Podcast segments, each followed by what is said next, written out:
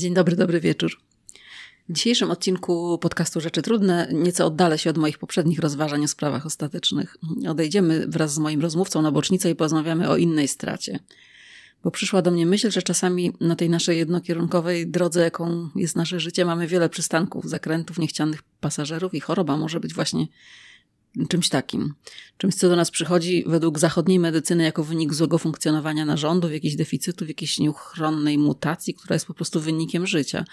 I niektóre z tych chorób są oczywiście tak bolesne i trudne, że mogą nas no, do tej śmierci, o której już tyle rozmawialiśmy, doprowadzić, ale może być też tak, i tu możecie się zdziwić, że kiedy już y, w posiadanie jakiejś choroby wejdziemy, to wcale nie chcemy się z nią rozstać. No i to jest pytanie, jak to? Otóż okazuje się, że choroba może nam przynosić korzyści.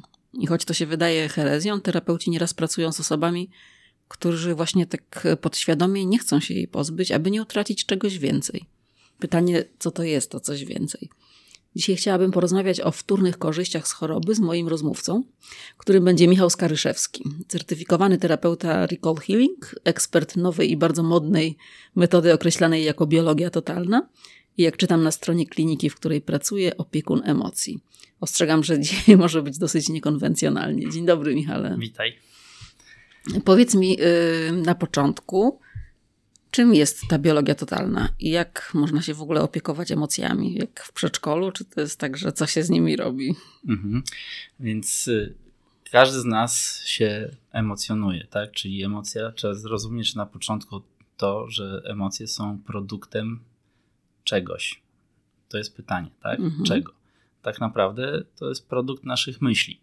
Czyli najpierw jest myśl, a potem powstaje na, na kanwie tej myśli jakaś emocja. Oczywiście nie wszystkie emocje produkują myśli, znaczy nie, nie wszystkie myśli produkują emocje, tak? Często się zdarza tak, że myślimy o czymś, wpadamy w taką spiralę myślową, mhm. która zupełnie nas donikąd nie prowadzi. Ale załóżmy, jeżeli jest jakieś zdarzenie, powiedzmy traumatyczne, tracimy kogoś bliskiego, bo ty często mówisz o tej śmierci, więc przyjmijmy, że przeżywamy czyjąś śmierć bliskiej osoby, więc do, dotykamy tych emocji, tak, które są związane ze stratą. Mhm.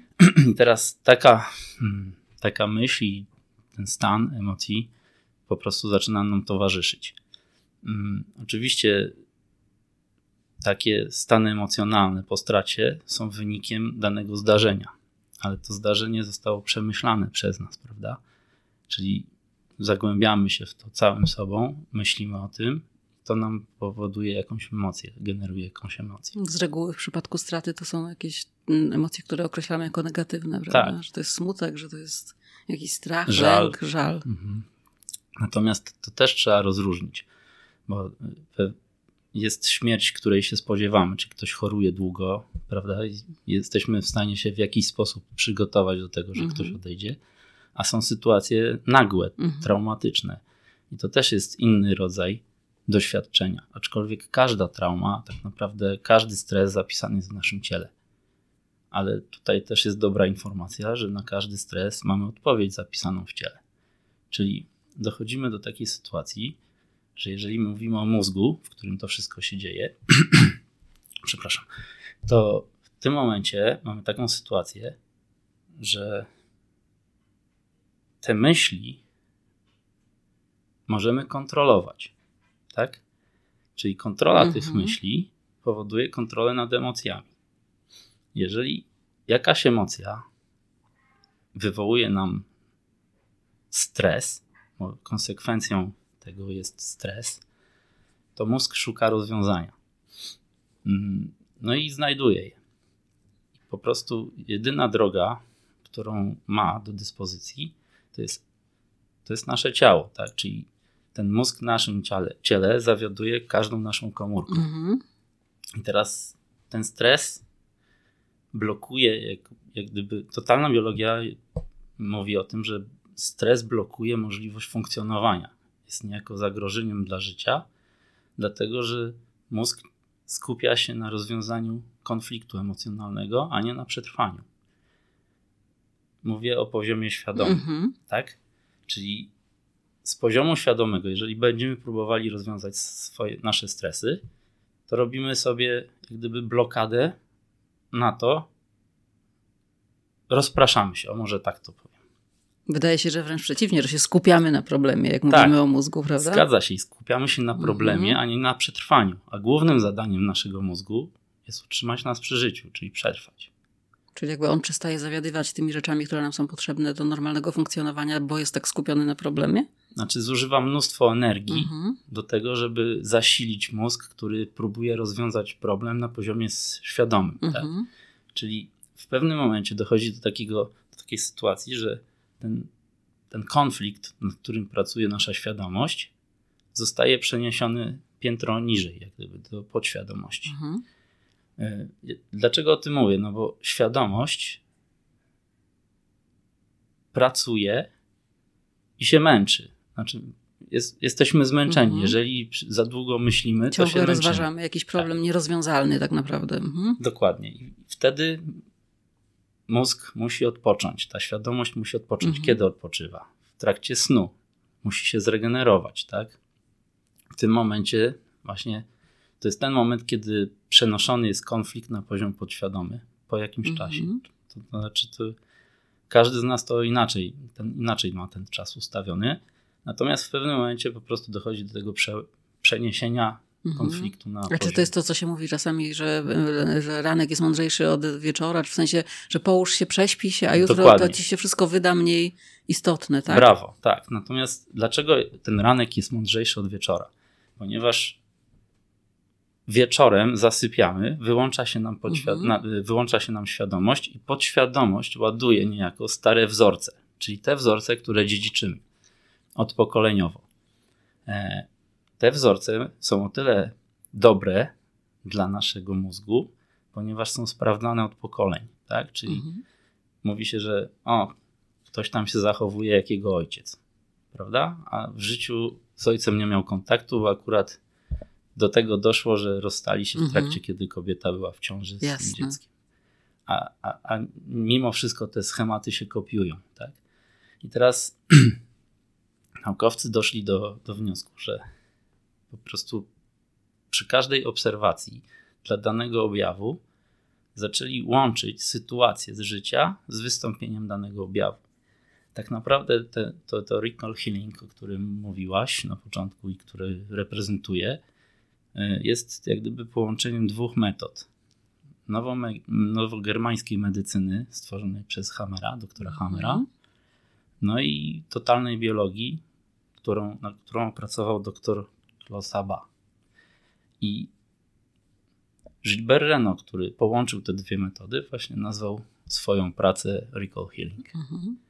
To są lata badań, obserwacji, właśnie zachowań ludzi w połączeniu do danego wzorca. Te wzorce są takie niezmienne dla każdego, w sensie one są identyczne dla każdego. Czyli są identyczne, nie są indywidualne, właśnie o to miałem cię zapytać. Znaczy, my jesteśmy indywidualni, natomiast nasz mózg korzysta ze wzorców sprawdzonych, czyli mhm. one będą identyczne dla twojego ojca, dla ciebie, dla twojego dziadka. No ale w, gdyby w linii genetycznej, Oczywiście. tak? Są sprawdzone. Nie może być tak, że ty masz takie jak ja, bo nie jesteśmy spokrewnieni. Tak, natomiast przy, natura stworzyła mhm. to tak, że wszyscy jak gdyby działamy, funkcjonujemy w podobnych wzorcach. Mhm. Dla danego, dlatego łatwo jest, przynajmniej dla mnie, przeczytać to. Ktoś przychodzi do mnie z objawem, tak? Jakimś. Mhm. Mówi, że na przykład, nie wiem, boli go kolano. To ja już wiem, o czym będę z nim rozmawiał. Albo ma nerwicę. To no i o czym właśnie z nim rozmawiasz? Powiedz, to jest bardzo ciekawe. w przypadku bólu kolana? Mhm. E, od razu mam w głowie to, że ktoś wywiera presję która wymaga podległości, ukazania podległości. Okej, okay, czyli to są te wzorce, o których mówisz, tak? Natury, które są tak. zaobserwowane, jasne. To są te wzorce że biologiczne. Ciało, że ciało po prostu y, manifestuje jakąś sytuację, która jest w mózgu, tak, tak w tym konflikcie. Tak. Mhm. Bo po prostu ten manifest opiera się o informację, tak? Mhm. Która jest wyciągnięta bezpośrednio z tego wzorca, który, mhm. który którego dotyczy, tak? Mhm. Tylko, że nasz mózg ma do dyspozycji tylko ciało. Mhm. No i, i drążysz wtedy temat, y, jak, jak wygląda tak, taka, nie wiem, diagnoza, terapia, takie spotkanie, może opowiedz. okay. Takie spotkanie wygląda w ten sposób, że spotykam się ze sobą, która ma na przykład ten ból kolana, Mhm. o którym już wspomniałem, e, i opieram się o pewne symbole. Tak, czyli znając te wszystkie wzorce i symbole, e, zadaję konkretne pytania, które mogą być powiązane z danym wzorcem. Czyli one mają potwierdzić to, czy to rzeczywiście jest tak, jak myślisz, tak? Znaczy Czy... one z reguły to potwierdzają. Mhm. Ale zdarza się czasami, że nie? Wiesz co, zdarza się, Mhm. bo oczywiście to, co powiedziałaś, wszyscy jesteśmy różni. Mhm. I tak naprawdę żyjemy według miksa wzorców, czyli od mamy, od taty, od dziadków, Mhm. ze strony mamy, czyli po linii żeńskiej, męskiej i tak dalej. Mhm. Ta cała genealogia ma bardzo duży wpływ tutaj. E, Mało tego, liczba urodzeniowa często ma wpływ, Mhm. tak? Czyli jeżeli jesteś dwójką na przykład, e, no to będziesz dziedziczyła wzorce po dwójkach, czyli po drugich Mhm. dzieciach z całego rodu. W sensie, że jesteś, drugim członkiem rodziny, tak? Bo jak mówisz dwójką, to jeszcze tutaj numerologia może Nie, przyjść komuś do głowy i różne inne. nie mówię o liczbie urodzeniowej, Mhm. czyli mam starszego brata Czyli albo Który siostrę. jesteś w kolejności w swoim pokoleniu, w swojej tak, rodzinie. Tak, tak. No to ciekawe. Bardzo. znaczy, tak naprawdę, dlaczego tak się dzieje, Mhm. może wyjaśnię, ok? Mhm. Dziecko, jak się rodzi, no to załóżmy ten niemowlak pierwszego dnia nie ma żadnego swojego wzorca. No Wszystkie właśnie. ma odziedziczone, prawda? E, więc tak naprawdę ten jego mózg opiera się tylko na tym, co dostał w spadku. Mhm. Wydawać by się mogło, że sprawiedliwiej by było, jakby wszyscy mieli to samo w rodzinie, a nie, że drugi po drugim. No ale dobra, i, i zadajesz te pytania, żeby Tak. y, postawić diagnozę, tak? E, Znaczy, diagnoza jest postawiona Mhm. przez ciało. Boli mnie kolano. To jak możesz pomóc takiej osobie? Zadaję, zadaję kierunkowe pytania, tak jak Mhm. powiedziałem, tak? Czyli uświadamiam tą osobę, bo to jest tak naprawdę terapia poprzez świadomość. Czyli poprzez poziom świadomy dochodzimy do ukrytych Przyczyny tego. konfliktów, Mhm. konfliktów ukrytych w podświadomości. Czy, czyli ja zakładam, że konflikt będzie dotyczył pewnej sytuacji, czyli na przykład tutaj w tym momencie, jeżeli chodzi o kolano, to będzie presja po to, żeby ktoś pokazał podległość Mhm. I nasz mózg robi coś, co nam pomoże utrzymać swoje zdanie. Czyli załóżmy, nie chcemy się ugiąć przed kimś. Mhm. Przed toksyczną osobą na przykład w rodzinie, tak? No, Brawo. Tak, ktoś próbuje Mhm. coś na nas wymóc. Mhm. A na poziomie świadomym ja się z tym nie zgadzam. Mhm. Tak? Mam brak zgody na to, co, co, co słyszę. I teraz moja głowa mi w tym pomaga, czyli generuje objaw, który ma poinformować otoczenie, że się nie ugnę. Kolano jest właśnie takim miejscem, takim stawem, przez który pokazujemy podległość. To jest bardzo taka symbolika wszystko, prawda? No, Brawo. się. W ogóle cały Mhm. świat jest. Natura opiera się o symbole. Tak? Jeżeli byśmy się odnieśli do medycyny chińskiej, mamy dwie energie, yang i yin, Mhm. Żeńską i męską, które są, powinny być w równowadze, żeby to wszystko działało. Mhm. Natura dąży do równowagi. Mhm. Więc jeżeli ja się z czymś nie zgadzam, to natura próbuje mi pomóc. Próbuję to wyrównać nawet na takim poziomie, że nie mam do, do tego dostępu.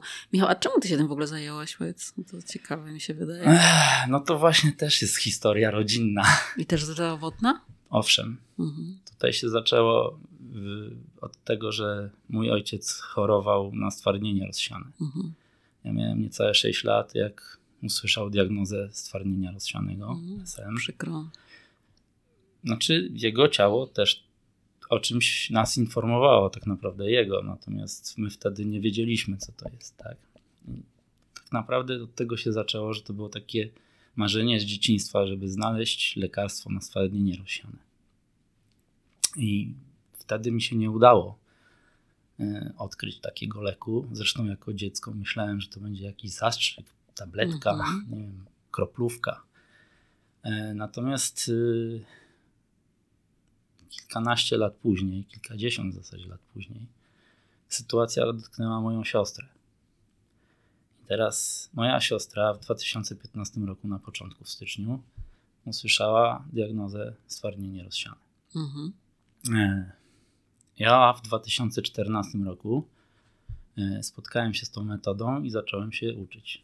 Zacząłem studiować tą metodę w instytucie dla terapeutów. No i jak gdyby znowu tutaj ktoś powie przypadek.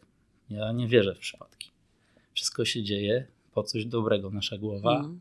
nas trzyma przy życiu i zawsze mamy jakąś korzyść z tego, czyli mózg szuka korzyści. Taką największą korzyścią w naszym życiu jest samo życie. Mm, przetrwać, prawda? Dokładnie. I to jest ciekawe, bo dostałem narzędzia do tego, żeby pomóc siostrze. Tak, tak jak powiedziałem, ojcu już się nie udało pomóc.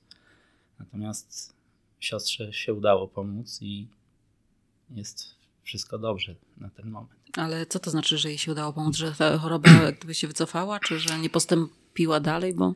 Znaczy, jeżeli mogę to tutaj powiedzieć tą historię, to bardzo znaczy, proszę. Jak dla mnie to oczywiście, że możesz, jeśli chcesz. Okej. Okay. Mam jej zgodę na to, żeby mhm. się podzielić tą historią, więc e, wyglądała sytuacja tak, że ona w styczniu, 15 stycznia 2015 roku usłyszała diagnozę stwardnienie rozsiane. Pierwszy objaw y, wyglądał na udar, ponieważ miała niedowład prawej strony twarzy, mhm. tak? czyli te wszystkie mięśnie zostały sparaliżowane. Y, lewa strona twarzy po prostu była bezwładna. Y, trafiła do szpitala, tam postawiono jej diagnozę. Z początku nie chciała się przyznać, że to jest SM. Powiedziała, że właśnie to jest udar. E, więc szukałem konfliktów w kierunku udaru, ponieważ już się uczyłem tej metody, więc mówię, ok, mam okazję mhm. tutaj sprawdzić to na, Próbować pomóc na, swojej, tak, na swojej sytuacji. I no, czego nie znaleźliśmy. Mm, w końcu się przyznała, że to jest SM, a nie, a nie udar. No i to też zmieniło sytuację, bo zupełnie inne konflikty tutaj braliśmy pod uwagę, czyli czynniki wywołujące ten, mhm. ten objaw. No i teraz tak. SM dotyka ludzi, którzy tak naprawdę objawem w stwardnieniu rozsianym takim medycznym to jest brak osłon, znaczy destrukcja osłon mielinowych nerwów. Czyli tam się nie przestają tworzyć osłony mielinowe. Mhm. To tak mógłbym to zobrazować, że jeżeli mamy drut pod napięciem w izolacji, to zdejmujemy z niego izolację. A czym się to manifestuje w takim codziennym życiu? No, niedowładem mhm. E, w pierwszym momencie, tak? No, prostu paraliżem nerwów, mhm. tak? Ogólnie jakbym miał ująć w dwóch słowach, do czego prowadzi stwardnienie rozsiany, to do bezruchu. Do unieruchomienia tak. tak ciała. Tak. Mhm. I to też jest informacja. Znaczy dzisiaj to wiem, tak? Bo, e, o czym nas informuje w ten sposób ciało? Że każdy następny ruch jest zagrożeniem dla życia w kontekście przetrwania. Mhm. Tak? Czyli nasz mózg robi tego typu sytuacje po to, żeby przetrwać. Ludzie, którzy mają pełen paraliż całego ciała, leżą, patrzą się w sufit, ale są świadomi, tak? Nie ma z nimi kontaktu, ale żyją. Więc y, to jest taki paradoks trochę, że że w kontekście przetrwania, no przetrwałem. Tylko co to za życie? Dokładnie. Natomiast jest ta wtórna korzyść z tej choroby już, mhm. odnosząc się do tematu tej naszej rozmowy, tak? Czyli korzyść dla mózgu jest taka, że zrobił robotę dobrze, bo żyjemy. Bo człowiek żyje, tak mimo że na poziomie świadomym czasami być może już nie chciałby tak. kontynuować takiej formy życia, jaka mu przyszła. Zgadza się. Mhm. Teraz, przepraszam, w odniesieniu do tego, co mówiłaś, że ranki bywają lepsze niż wieczory, tutaj musimy też zrozumieć jeszcze jedną rzecz, że nasza świadomość żyje jeden dzień. Mhm. Tak naprawdę to jest od rana do wieczora. I nawet jak wpadamy na dobry pomysł zmiany swojego życia, to wieczorem kładziemy się spać. Tylko nowy wzorzec jest zagrożeniem dla przetrwania dla mózgu. Dlaczego? Bo nie jest sprawdzony. Dlatego tak trudno jest ugruntować nowe nawyki, tak? Brawo. Okej. Okay. I dlatego też w terapii uzależnień się mówi dzisiaj czegoś nie zrób i to wystarczy. Nie patrz dalekosiężnie, tylko skup się na dzisiaj. Tak, i następnego mm -hmm, dnia się mm -hmm. mówi to samo. -hmm. Dzisiaj masz żyć wolny od nałogu. -hmm. Boże, jakie to jest w ogóle z jednej strony to jest jakieś dosyć... Yy przygnębiające, że my jak myślimy o sobie jako ludziach, humanistach, że mamy takie szerokie horyzonty, a tak naprawdę jesteśmy do, wiesz, do roli jętki jednodniówki sprowadzeni, że żyjemy w tych schematach według jednego dnia, od rana do wieczora. Ale całe życie nasze odbywa się w cyklach, prawda? Mhm. Mamy cykl pór roku, cztery pory roku. Mhm. Cykl menstruacyjny, czyli fazy księżycowe, tak? Mhm. E, więc, więc tutaj odnosimy to wszystko do tych cykli. Przecież też święta są ustalane w cyklach, tak? No dobra, Michał, y, mózg może chcieć, żebyśmy byli chorzy, bo to gwarantuje, że możemy przetrwać, ale właśnie, powiedz mi o ludziach właśnie, którzy chcą być chorzy. Dlaczego oni chcą być chorzy? Dlaczego, nasz, co im daje choroba? Nasz mózg nie chce, żebyśmy byli chorzy. Nasz mózg chce, żebyśmy trwali.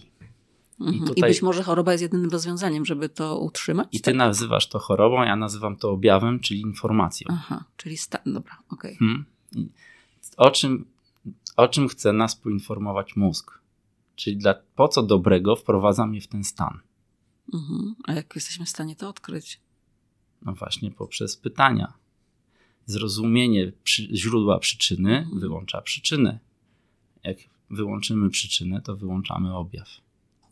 No i teraz wracając do historii siostry, jeżeli ona usłyszała w połowie stycznia diagnozę stwardnienie rozsiane, dwa tygodnie jej mózg mielił tą informację i w weekend, dwa tygodnie później, doszła do, do wniosku, że nie chce jej się żyć, bo zna historię naszego ojca. Mhm, czyli, że łatwiej się poddać. Tak. Poddała się w ten sposób, że wymyśliła, że popełni samobójstwo.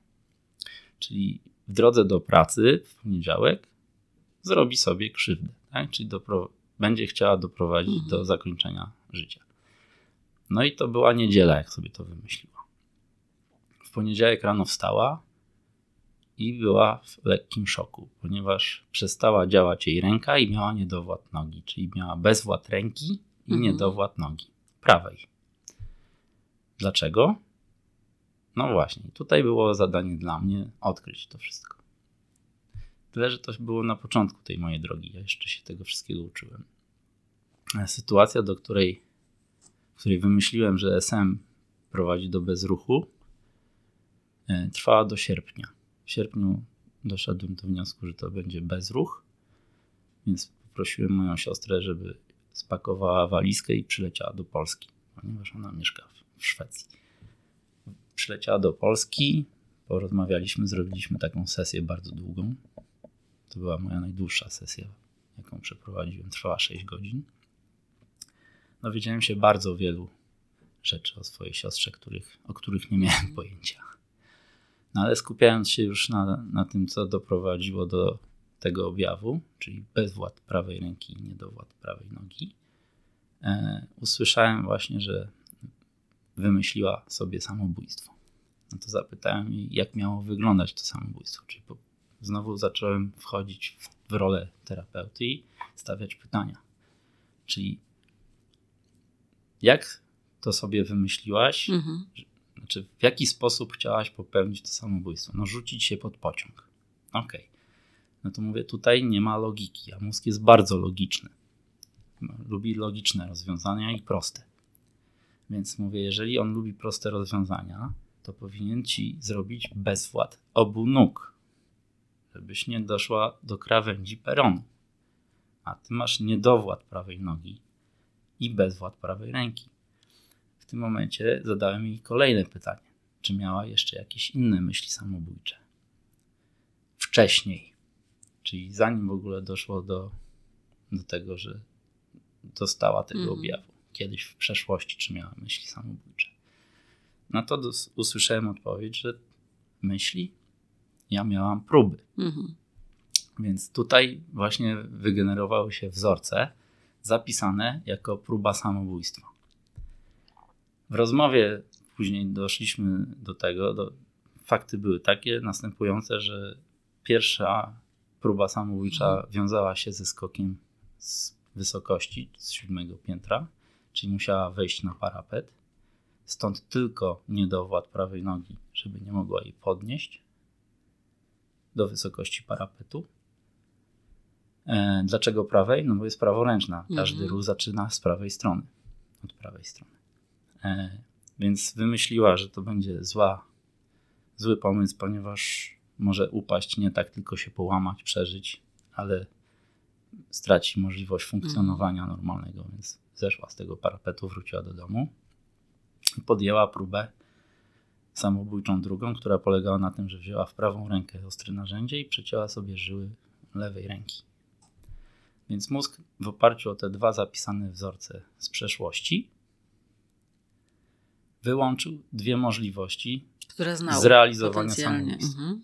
Dokładnie tak. Mhm.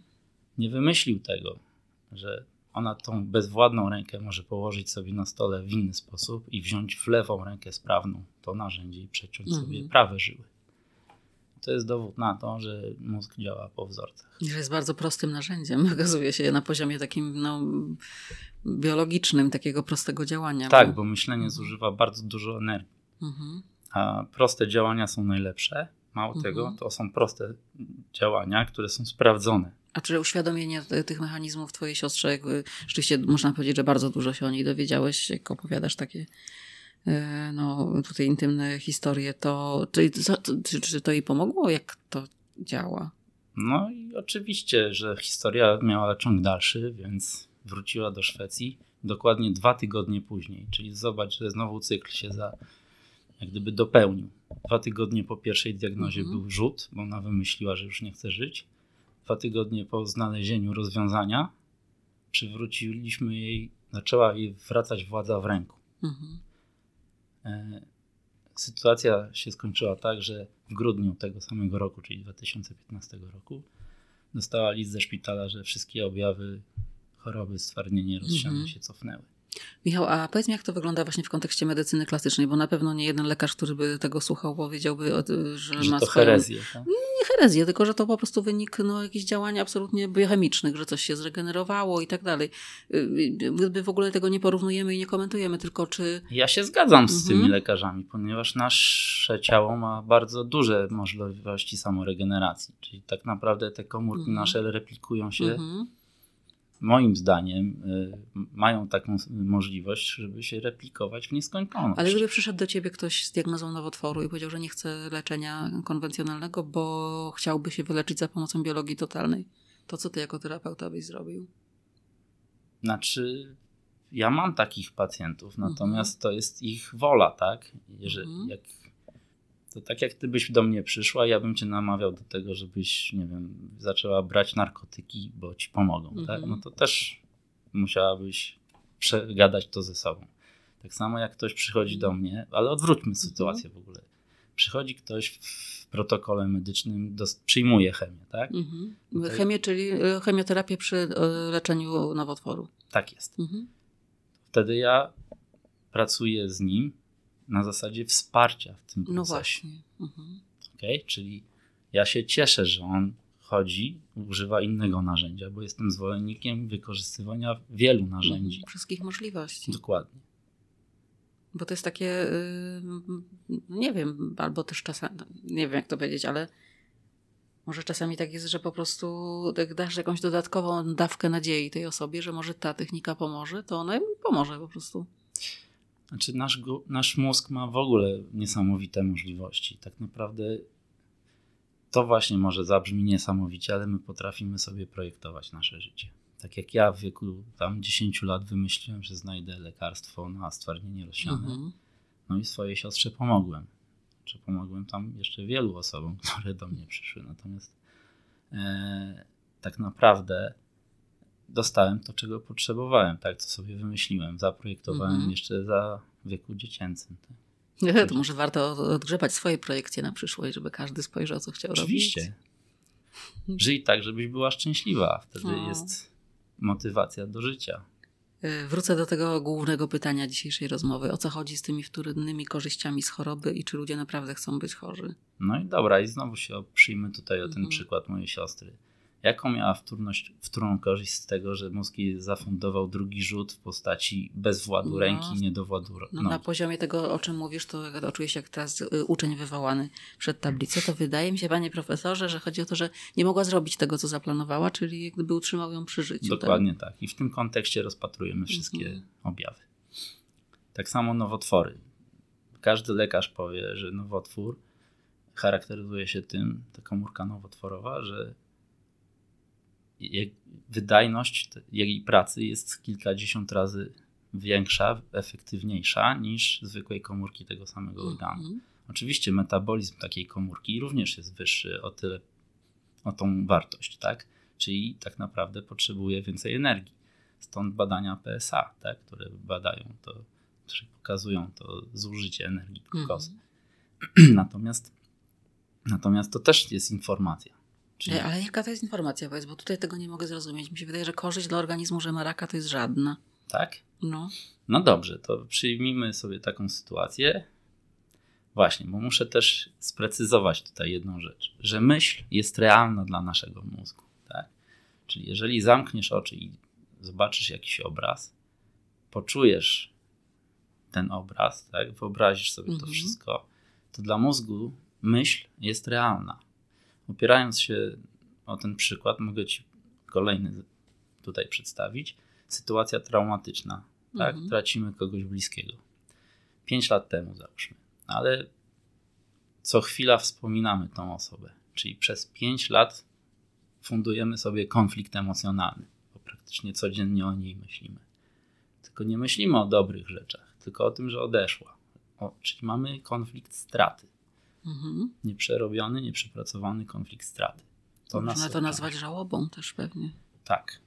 Natomiast y, jest to nieprzepracowane, czyli cały czas aktywne. Cały czas nam wywołuje emocje. Samo myślenie o tej osobie, że już jej nie ma, tak? Tyle, że jak myślimy dzisiaj o tym, że jej nie ma, bo odeszła 5 lat temu, to dzisiaj przeżywamy emocje. Te same albo podobne co 5 lat temu. Mhm. Oczywiście. Brzmi jak trauma, rzeczywiście. Mhm. I tak jest.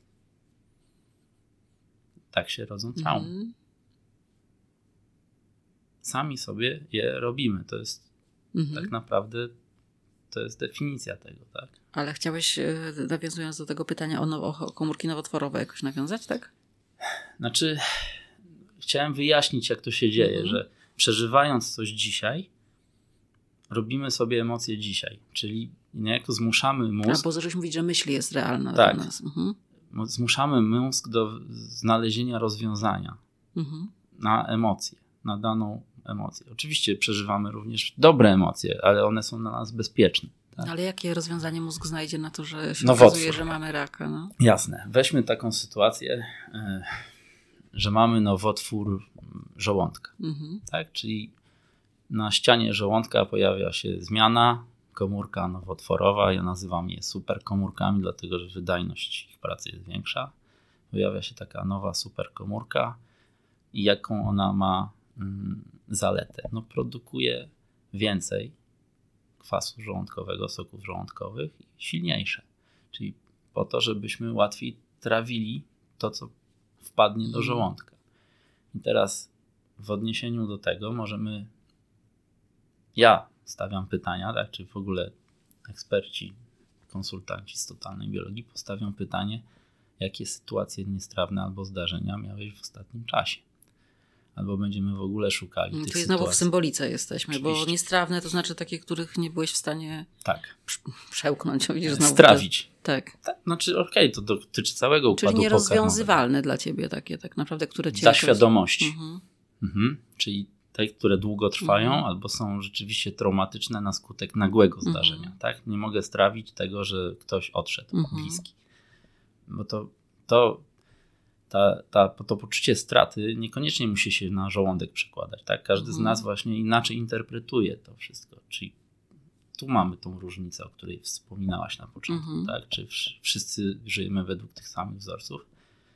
Tak, natomiast interpretacja każdego mózgu z osobna może przekładać na inny organ podobną sytuację mhm. życiową. No ale teraz, y, y, gdyby spróbuję włożyć kij w mrowisko, jeżeli masz osobę z podejrzeniem takiego nowotworu i nawet zadasz jej te pytania, mhm. czy pojawiły się w jej życiu takie sytuacje, to co to zmienia? W sensie, czy ona y, może się wyleczyć tym, że odpowie na te pytania? Tak. Tak, ponieważ jak sobie uświadomimy to, co jest niestrawne, to tak naprawdę się okazuje, że niestrawna jest sama myśl o tym. Czyli my sobie generujemy myśl o sytuacji niestrawnej i teraz mamy wybór. Możemy dalej kontynuować takie myślenie, czyli katować się takimi myślami, mhm. żyć w tym e, i powodować sobie tak naprawdę sytuacje niestrawne mhm. cały czas codziennie, albo zrozumieć to, skąd się wzięło, co było podstawą, czyli jaka sytuacja albo jaka myśl, bo myśl jest mhm. realna, tak jak powiedziałem, czyli myślenie o danej sytuacji jest czymś realnym, co przeżywamy w tym momencie, w którym pomyślimy. Mhm. Teraz, jeżeli osoba z diagnozą nowotwór e, żołądka przychodzi do mnie, no to tak naprawdę pokazuje jej obraz sytuacji, która doprowadziła mhm. do, do, do stworzenia przez jej własną głowę komórki, która ma lepsze właściwości, lepsze możliwości. Mhm. Teraz, jeżeli ten ktoś sobie uzmysłowi, że ta sytuacja niestrawna wcale nie jest sytuacją, którą, której się nie da strawić. Pokażę mu jeszcze inne rozwiązania, bo to też jest jak gdyby zadanie, żeby mm, jak gdyby sprowokować taką mhm. osobę do wymyślenia innej możliwości, pozytywnej mhm. tym razem, tak, żeby wyjść z, tego, z takiej sytuacji. Czyli uwolnienie tej emocji. Uwalnianie emocji to jest jeszcze kolejna sprawa, prawda? Natomiast, tak jak mówię, w tej terapii bardzo dużą uwagę przykładam na, do znalezienia źródła, mhm. przyczyny, bo samo uświadomienie sobie nieraz tej przyczyny wyłącza przyczynę, bo ktoś mówi, no ale to takie, takie proste jest. No tak, tak tylko pytanie, czy ta choroba, która już się zaczęła, ona się nie zatrzyma przecież od tego, czy nie wiem, no jakoś tak wiesz, myślę bardzo laicko, że dobrze, mm -hmm. odkryłam nawet tą przyczynę i wiem, co już jest dla mnie niestrawne, no ale już mam ten nowotwór i on teraz już się rozkręca, już ta kula śnieżna poszła i już będzie tylko gorzej. To, co teraz powiedziałaś, no. to jest przekonanie zbudowane na informacjach, które zbierane były od pokoleń. Okej. Okay. Prostu tak, ludzie, ludzie nie dotykali. Jak to wyglądało? Ktoś dostawał raka i się zawijał z tego świata mniej tak, więcej. No i przeważnie to był wyrok mm -hmm, śmierci, mm -hmm. tak? Natomiast ta metoda pozwala pokazać drugie, drugą stronę mm -hmm. tej, całej, tej całej choroby, jak ty to nazwałaś, tak? Czyli skąd się bierze objaw i co, o czym nas informuje. Czyli mhm. tak naprawdę, czy twoja własna głowa chciałaby cię zabić? Skoro ma takie no, zadanie. W tego, co ty mówisz, to chyba nie. To no właśnie. To, to, po co, to po co komu produkuje takie komórki? No tylko po mhm. to, żeby pomóc, tak? Czyli zawsze zadaję pytanie, po co dobrego mhm. Magda, czyli moja siostra, miała bezwład ręki? No tak, no trudno wyobrazić mi sobie, że ktoś może sobie zadać takie pytanie, mając naprawdę terminalną chorobę nowotworową, że zadaje sobie pytanie, po co ja jestem tak chory? Co? No i dlatego ja tutaj jestem, co? bo ja zadaję takie pytania. Po co dobrego tak jak do swojej siostry powiedzieć, Magda, mm. po co dobrego twój mózg wymyślił, żeby ci zabrać no, To wymaga naprawdę zmiany myślenia totalnego, bo w zasadzie pierwsza myśl jest taka, że w tym nie ma nic dobrego. No właśnie. Że jestem chory. A ja potrafię mhm. pokazać mm. logikę tej mm całej sytuacji. Może to jest też to dawanie nadziei, że skoro nawet w chorobie potrafisz znaleźć, że było w tym coś dobrego, to to zmienia jakoś tą trajektorię. No, jestem odbierany jako mhm. niepoprawny optymista, mhm. ale to rzeczywiście działa, wiesz co też, jak mówisz, mówiłeś o tym, no to też jest takie yy, ludowe przekonanie, że od stresu się dostaje raka. No to trochę to wszystko się łączy. Czy też, że te choroby są wynikiem właśnie tego, że ktoś miał, nie wiem, tam coś yy, złego w sobie, tak? Dużo ludowych powiedzeń ma bardzo dużo prawdy w sobie, tak? No tak jak właśnie mówimy mm. o ludowych powiedzeniach, o prawdzie, o symbolach, to tak jak mówisz o tej biologii totalnej, to czy tak jest, że każdy organ można jakoś też symbolicznie rozczytać, tak jak mówiłeś w przypadku żołądka, że coś jest dla ciebie niestrawne, że w przypadku nosa to co by to było? To mamy kierunek na przykład, mhm. tak? Czyli opierając się od prawa natury, do czego wilki wykorzystują nos? No, żeby wiedzieć, gdzie ma, za czym tropić, gdzie pójść. Dokładnie, tak? czyli mhm. kwestia przetrwania znowu, gdzie jest pożywienie, okay. tak? Czyli jeżeli coś się dzieje z zatokami, Czyli nie, nie mówimy za każdym razem o okropnej chorobie jakiejś terminalnej, tylko to mogą być przeziębienia na przykład, tak? No, przeziębienie to jest mhm. taki najprostszy możliwy do wyjaśnienia Czyli schemat. jak jest gardło, to że, nie, że możesz, nie możesz czegoś wysłowić? Brawo. Czy, tak, Czyli masz... niewypowiedziane słowa zostają w gardle i ranią moje gardło. A nerki na przykład?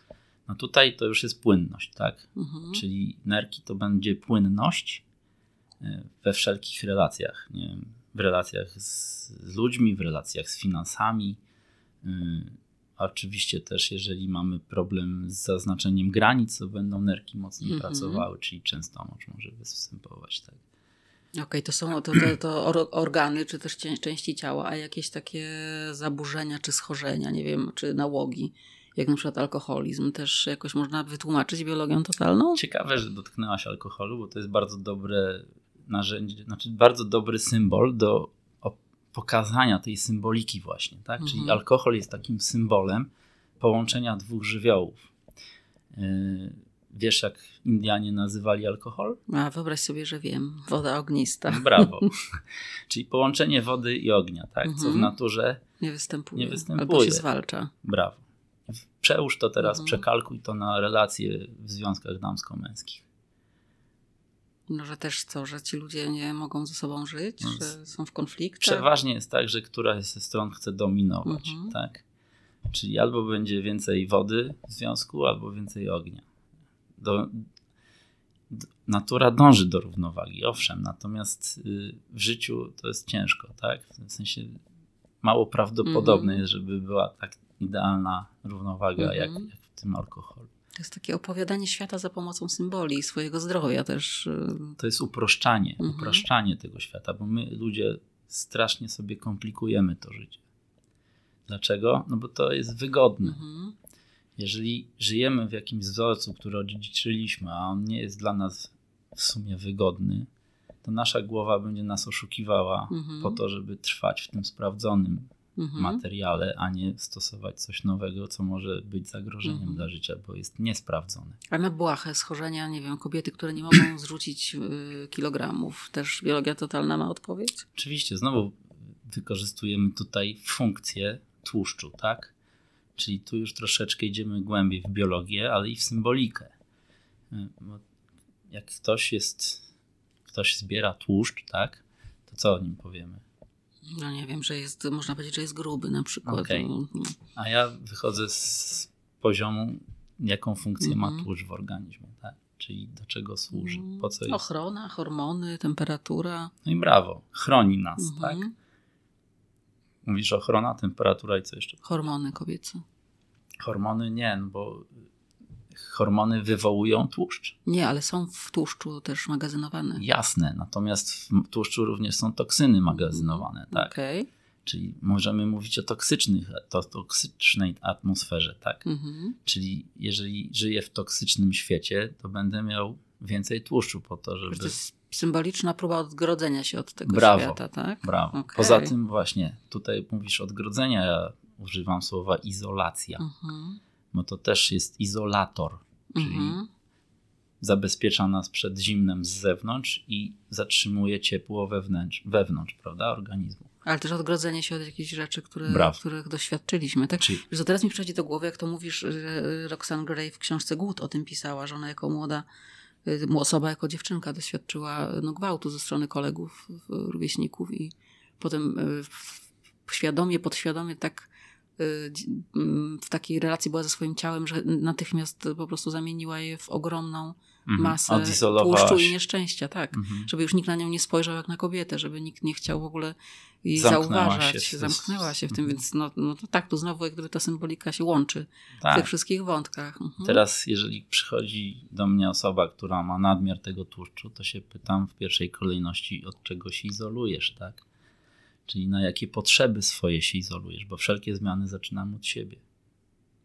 Czyli tak naprawdę te fizyczne rzeczy, które ona robi, żeby schudnąć, to mają większą szansę powodzenia, jeżeli też pozna odpowiedź na to pytanie, dlaczego to robi. No tak, jest mnóstwo osób, które chodzą codziennie na siłownię, biegają mhm. i tak dalej, próbują poprzez ruch mhm. rzeczywiście pozbyć się nadmiaru tej tkanki mhm. i cały, cały czas są w tej mhm. samej wadze, że tak powiem. No tak. Ja zawrócę jeszcze do tego pytania o korzyści z choroby, bo jak mhm. mówiłeś o tym i to w sumie to mnie dosyć przekonuje, że tą korzyścią jest, no, to, że, że choroba jest tym sygnałem jakimś tam dla nas, tak? Informacją. Że jest informacją, mhm. że nas albo zatrzymuje, chce nam coś pokazać, coś udowodnić, ale ja sobie też to wyobrażałam, że ta korzyść jest taka bardziej e, nie wiem jak to powiedzieć, na poziomie społeczno-emocjonalnym, że na przykład ludzie chcą być chorzy, bo wiedzą, że wtedy skupiają na sobie więcej uwagi Brawo. Ze strony otoczenia, to albo jest, dostają więcej opieki, prawda? To jest kolejny ze schematów i to jest tak zwane wchodzenie w pozycję ofiary. Czyli mhm. po, co, po co dobrego ja z siebie robię ofiarę? Oczywiście na poziomie podświadomym, poza świadomością. My, my to robimy absolutnie bez świadomości tego, że to robimy. Bo jedziemy po schemacie, po, tej, mhm. po tych szynach, po tych torach, które dostaliśmy od pokoleń. Ale tutaj bardzo często odnoszę się do wieku dziecięcego. Czyli pytam, czyjej miłości nie dostałeś albo nie dostałaś? Od kogo? Od którego z rodziców? Bo, czyli po co skupiam na sobie uwagę? Bo robienie z siebie mhm. ofiary właśnie ma na celu skupienie na sobie uwagi. Tylko po co dobrego? No, skupię na sobie uwagę, żeby dostać nagrodę, tak? żeby zostać mhm. zauważonym. Jak zauważą, to mam szansę przeżyć. No inaczej tkwie w porzuceniu. No tak, ale to, to, to jest ta sfera dzieci. Jesteśmy dziećmi i te, nad tym nie panujemy, ale jesteśmy, nie wiem, do, dojrzałą 40-letnią kobietą i no. jaką mamy korzyść z tego, że się nad sobą żalamy. Do którego momentu jesteśmy dziećmi? No całe życie, dopóki nasi rodzice żyją, nie wiem, w ogóle. Zgadza się, i, ale tak naprawdę biologicznie to do pierwszej menstruacji u kobiet, u dziewczynek, tak? I no do pierwszej ejakulacji u mhm. chłopców. Natomiast wtedy zaczynamy to przejście z wieku dziecięcego w dorosłość. To jest ten wiek nastoletni. Mhm. Zobacz, ile dzieciaków się buntuje. Uciekają z domu, bo nie chcą być tam, tak? Chcą wybrać swoją, swoją drogę, zupełnie inną niż do tej mhm. pory miały. Teraz słuchałem dzisiaj radia i odsetek samobójstw wśród dzieci bardzo tak. wzrósł. Więc... Niestety też spotkałam się z tymi danymi. I to jest kwestia tego, jak jak są traktowane w domu, tak? Mhm. Jak powiedziałeś o tych samobójstwach, inny temat bardzo nośny teraz depresja, prawda? Mhm. I ogromny odsetek osób, które się zmagają z tym problemem. Y, co tutaj biologia totalna mówi? Bardzo proszę. Depresja to jest stan bez ruchu. Podobnie jak w przypadku mhm. SM, tylko inaczej, yy, inaczej wykreowany stan, prawda? Mhm. Czyli nie zabiera nam możliwości ruchu członkami naszego ciała, natomiast doprowadza do takiego stanu, y, że umysł nie ma ochoty już wykonać żadnego ruchu. Mhm. Najlepiej byśmy się zakopali pod kołdrą i poleżeli, tak? Czyli tak naprawdę nasza głowa doprowadza do tak zwanego patu. Pad hormonalny. Tak? Czyli pad jak w szachach, nie mamy e, pata hormonalnego. E, tak jak w szachach, y, żaden z przeciwników już nie ma szansy na ruch. Na ruch, tak, jest remis. Ale co to nam daje? Co to daje mózgowi? No właśnie, jaka jest korzyść z tego stanu? Brawo. E, bardzo dobre pytanie. Korzyść jest taka, że jak dzisiaj stanę w miejscu i zasnę, to jutro się obudzę i być może znajdę jakieś inne rozwiązanie, czyli mhm. mózg zyskuje na czasie. Teraz E, jaki jest antidotum na bezruch? No ruch. Brawo. I jest... zawsze się też mówi o tym przy depresji, że to jest y, zalecane, przynajmniej nie powiem, że to jest lekarstwo, bo to byłoby zbyt duże uproszczenie, ale tak, że ruch, Wyjdź z domu, tak? Wyjdź. Na świeże powietrze, na słońce. Mhm. No też wiem, że osoby z depresją, które by tego słuchały, to tylko by że pewnie zawróciły oczami, jeśli miałyby siłę na to, że co to są za rady, ale... Ale to też przykład z natury ci pokażę, tak? E, jak mamy sytuację, kiedy kot poluje na myszy i taka mysz stoi bezpośrednio przed kotem, jest w takim mhm. krytycznym stanie zagrożenia życia. Co taka mysz przeżywa? Nie wiem, bo nie byłam myszą. Stres. Okej. Okay. Stres, czyli każdy przeżywa podczas Raczej. zagrożenia życia stres. Jak są napady na ludzi, no to... Czyli albo ucieka, albo zamiera, tak? Brawo, jest ten body mhm. frozen, mhm. tak? Jest zmrożenie.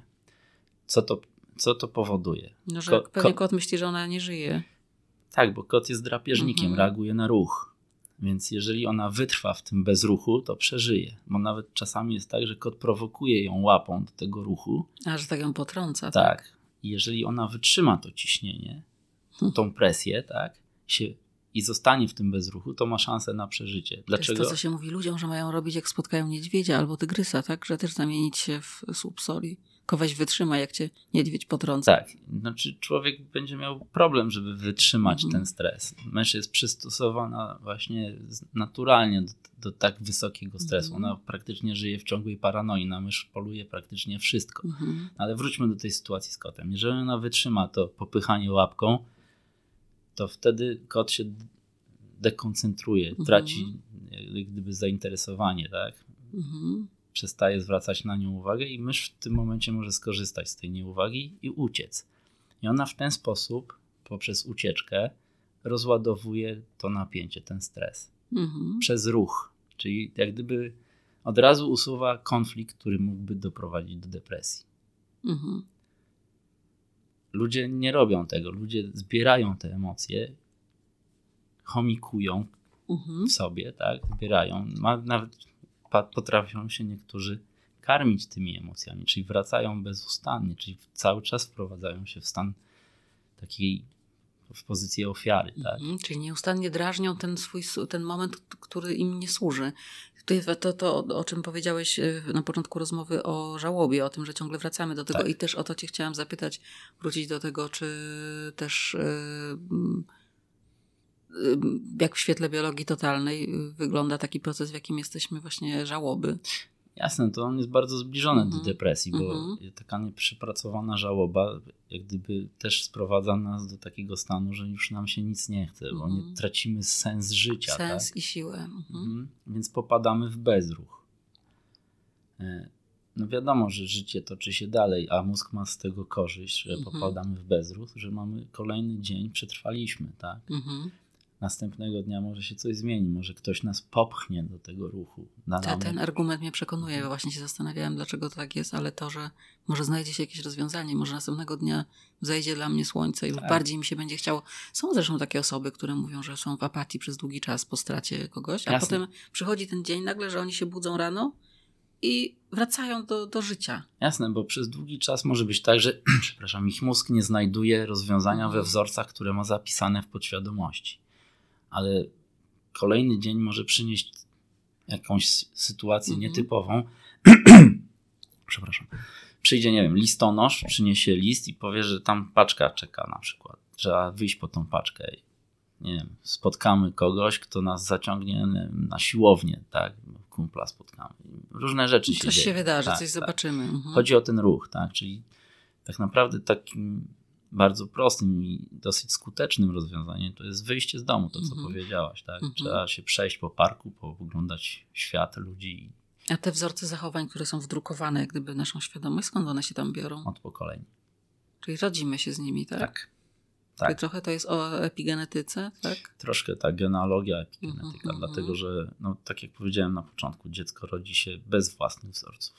Im dłużej żyjemy, tym mhm. mamy większą możliwość nabrać swoich. No wszystko dostajemy od rodziców i odporność, i geny. Tak, my, my się uczymy poprzez doświadczanie, mhm. tak? My to się przychodzimy na ten świat, żeby doświadczać. Jak się tego słucha, to człowiek ma stres przed tym, żeby być rodzicem, naprawdę, bo wszystko, co możemy dać i co zrobimy tym no dzieciom. To też, to też ja upraszczam mhm. i najważniejsze, co rodzice mogą dać dzieciom, to jest miłość. Mhm. Jak dają rodzice miłość? W jaki sposób? No, przytulaniem, byciem, w ogóle uważnością tak. też taką. O, właśnie, to jest to jest temat, no. uważność. Mhm. Czyli kogo przytulam i kiedy przytulam, tak? Albo odwróćmy to, kiedy przytulam i kogo przytulam. Mhm. Często mamy takie sytuacje, znaczy ja słyszę często takie sytuacje, że dziecko przychodzi do mamy, mówi mama przytulnie, no i mama tam przytula. Mhm. No ale za chwilę przychodzi znowu mama przytulnie, no mama mówi, no przecież przed chwilą się przytulałeś. Mhm. No dobrze, i mama faktycznie przytula, daje to przytulanie, tylko o czym myśli w tym momencie. O innych rzeczach zapewne. Załóżmy, no bo mm. była w trakcie robienia obiadu i się mm. zorientowała, że brakuje jakichś składników, więc się zirytowała, że tego nie ma. Dziecko dostało mm. przepis na obiad i irytację od mamy zamiast mm. miłości. No tak. A jeszcze mówisz o tym, że ludzie się karmią emocjami. E, jak to jest, Michał, z tymi emocjami, opiekunie emocji? Czy człowiek ma jakiś sposób, żeby je te negatywne z siebie, tak jak zwierzęta, wytrząsają? Czy może je wypłakać na przykład? Może, tak? bo to jest bardzo dobry, y, dobra metoda, płacz, bo jest również związana z ruchem, czyli mhm. wywołujemy proces, który powoduje, że łzawimy, a sam mhm. ruch łzy po policzku Tak? Czyli jest to, życiem, że ale to, że jak szlochamy, to też jest jakaś wentylacja, coś się dzieje. to jest kolejny Mhm. y, plus z tego wszystkiego. Natomiast y, tak naprawdę rzeczywiście, jeżeli oddychamy, oddech jest tą podstawą Mhm. życia. Zwróć uwagę, że jeżeli dochodzimy do takich skrajnych emocji, albo inaczej, jak emocja nam wzrasta, to przyspiesza się nam puls i oddech. Tak? Przysp- Mhm. robi się nam ten oddech płytszy i szybszy. Więc pierwsze takie narzędzie, które stosuję przeważnie, to jest koncentracja na oddechu. Mhm. W ten sposób można spowolnić te Tak, adrenalinowe Wydłuża- wyrzuty. wydłużam oddech i wydłużam Mhm. wydech. I takie dwa, trzy wdechy i wydechy bardzo wolne, z pełną świadomością, z pełną koncentracją na tym, z pełną uważnością, pomagają mi Mhm. wyjść z tego stanu emocjonalnego, który, którego chcę się pozbyć. A zdarzyli ci się pacjenci, którzy nie chcieli wyzdrowieć, bo choroba była dla nich jakąś wartością? No, tak, Mhm. po prostu w tym momencie ja rozkładam ręce, no bo nikt nie zmieni tych ludzi. Ale przecież oni nie mówią, ja nie chcę wyzdrowieć, bo bym przecież nie przyszedł do pana, gdybym nie chciał. Tak, no ale to tak samo jak idziesz do lekarza, dostajesz receptę i nie wykupujesz. Mhm. To znaczy, że co, chcesz wyzdrowieć czy nie? Mhm. Bo przecież lekarz daje, przepisuje jakieś tabletki, tak? Mhm. Albo inne lekarstwa, które, które powinnaś przyjmować i to regularnie. Mhm. Tak? Masz trzy razy dziennie, proszę łykać tą tabletkę. Jeżeli ktoś pójdzie do lekarza, dostanie receptę, nawet ją wykupi, ale nie będzie łykał tych tabletek, to Mhm. potem ma pretensje do lekarza, że się nie, nie, Mhm. nie, że nie wyzdrowił. Czyli można zaryzykować takie sformułowanie, że jeżeli wyzdrowiejemy z choroby, która coś nam dawała, to to jest rodzaj straty też dla nas. Tak, dlatego mózg się trzyma tej Mhm. choroby. Okej, żeby to wyrównać. To jest ciekawe jednak. Michał, Mhm. To y, są paradoksy, ale Mhm. tak to się dzieje, tak. czy y, zapytam cię, czy są jakieś y, książki, którymi lub inne źródła wiedzy na temat tego, czym się zajmujesz, którymi chciałbyś się podzielić z nami? Tak, przy, przyniosłem je ze sobą do studia, natomiast mam je w plecaku, więc jak chcesz, to ja ci pokażę je, Mhm. przedstawię i nie wiem, umieścisz tytuły tych książek na stronie. Okej, to możemy tak zrobić. W takim razie nie będziemy już o nich mówić, bo i tak nasza rozmowa jest dosyć długa, ale mam nadzieję, że e, ciekawa, dla mnie ciekawa. Tak uważam.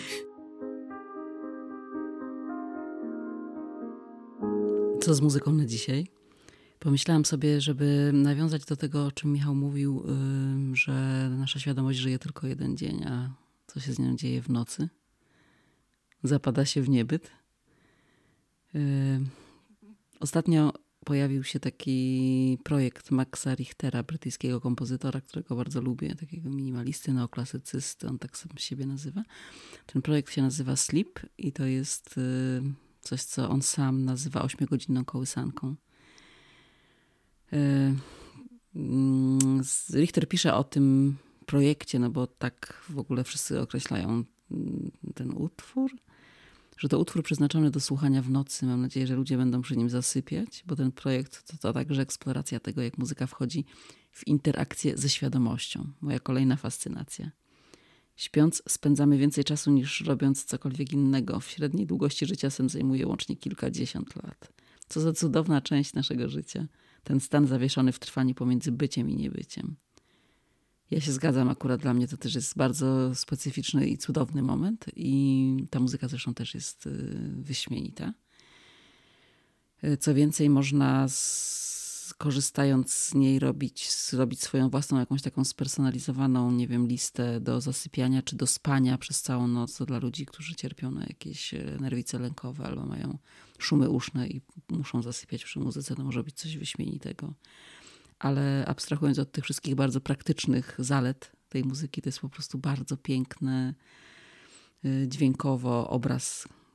Więc bardzo Was zachęcam, żebyście mm, przynajmniej zajrzeli do Maxa Richtera i do 8-godzinnej kołysanki Sleep, z której można zrobić 15-minutową minutową kołysankę albo słuchać ją wyrywkowo w dużo krótszych fragmentach. Gorąco polecam. Dziękuję Ci bardzo za ciekawą rozmowę i za wizytę w studio. Dziękuję bardzo za zaproszenie. Do usłyszenia. Do usłyszenia.